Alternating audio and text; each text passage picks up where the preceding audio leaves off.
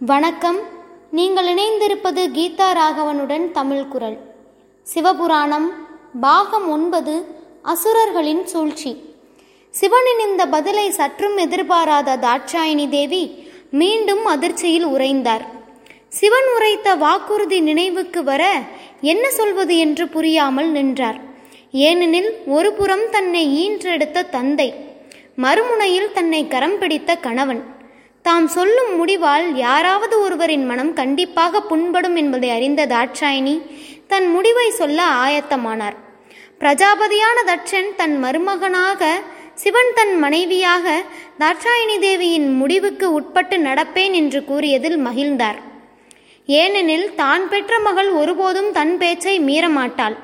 எனவே எம்பெருமானான சிவபெருமானும் என்னுடைய பேச்சிற்கு கட்டுப்பட்டு நடப்பார் என மனதில் செருக்கு கொண்டார். ஆனால் அங்கு நிகழ்ந்ததோ வேறு. தாட்சாயணி தேவி தன்னுடைய கணவர் கைலாய மலையிலேதான் இருப்பார் என்று திடமாக கூறினார். இதை சற்றும் எதிர்பாராத பிரஜாபதியான தட்சன் திகைப்புற்று நின்றார்.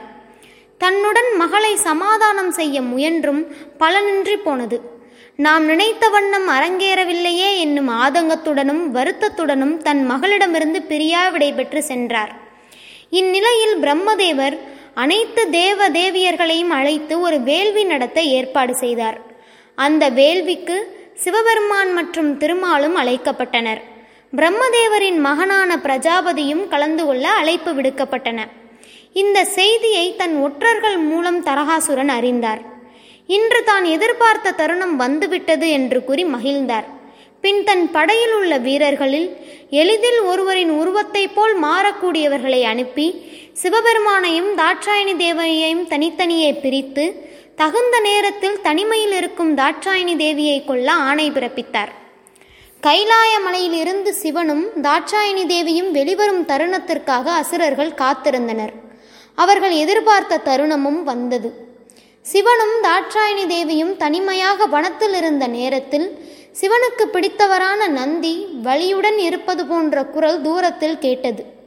இதை கேட்டதும் தாட்சாயணி தேவி தன் கணவரான சிவபெருமானிடம் நந்திக்கு ஏதோ ஏற்பட்டுள்ள துயரத்தை போக்குமாறு கூறினார். ஆனால் சிவபெருமான் நந்திக்கு ஒன்றும் ஆகாது தேவி என ஆறுதல் கூறினார். மீண்டும் மீண்டும் அந்த வழியுடன் வந்த குரலை கேட்டு தேவி பயந்து நந்திக்கு ஏதோ ஆபத்து என எண்ணி சிவபெருமானை அனுப்பினார். இங்கு நடக்கப் போவது உணர்ந்த சிவபெருமான் தேவியின் கூற்றுக்கு இணங்கி அவரும் நந்தியின் குரல் வந்த திசையை நோக்கி சென்றார். சிவபெருமான் மறைந்த அந்த நொடியில் சிவபெருமான் போல் உருவம் தரித்து அங்கு அசுரன் உதயமானான். சிவபெருமானை கண்டபோது எம்பெருமானே நந்திக்கு என்ன ஆயிற்று? என்று வினவி அசுரனின் அருகில் சென்றார்.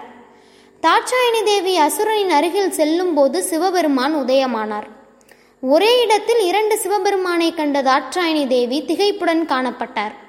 இரண்டு சிவபெருமானில் சிவபெருமான் உருவம் எடுத்த அசுரன் தேவி யாமே உண்மையான சிவபெருமான் என்று கூற தேவி அசுரனின் அருகில் செல்ல பரம்பொருளான சிவபெருமான் தேவி நான் யார் என்று நீர் அறியவில்லையா? என கூறினார்.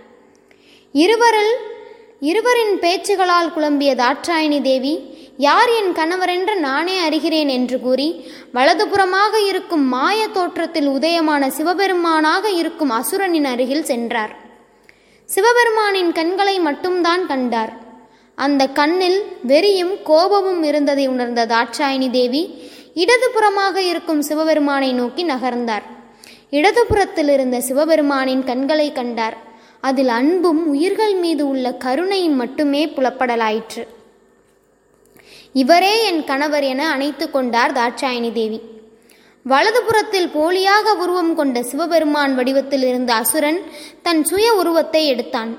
தேவியே உன்னை கொல்லவே யான் இங்கு அனுப்பப்பட்டவன். இம்முறை எவ்வித பிழையுமின்றி நான் உன்னை கொன்றே தீருவேன் என்று கூறினான். சிவபெருமானின் திருவிளையாடல்கள் தொடரும்.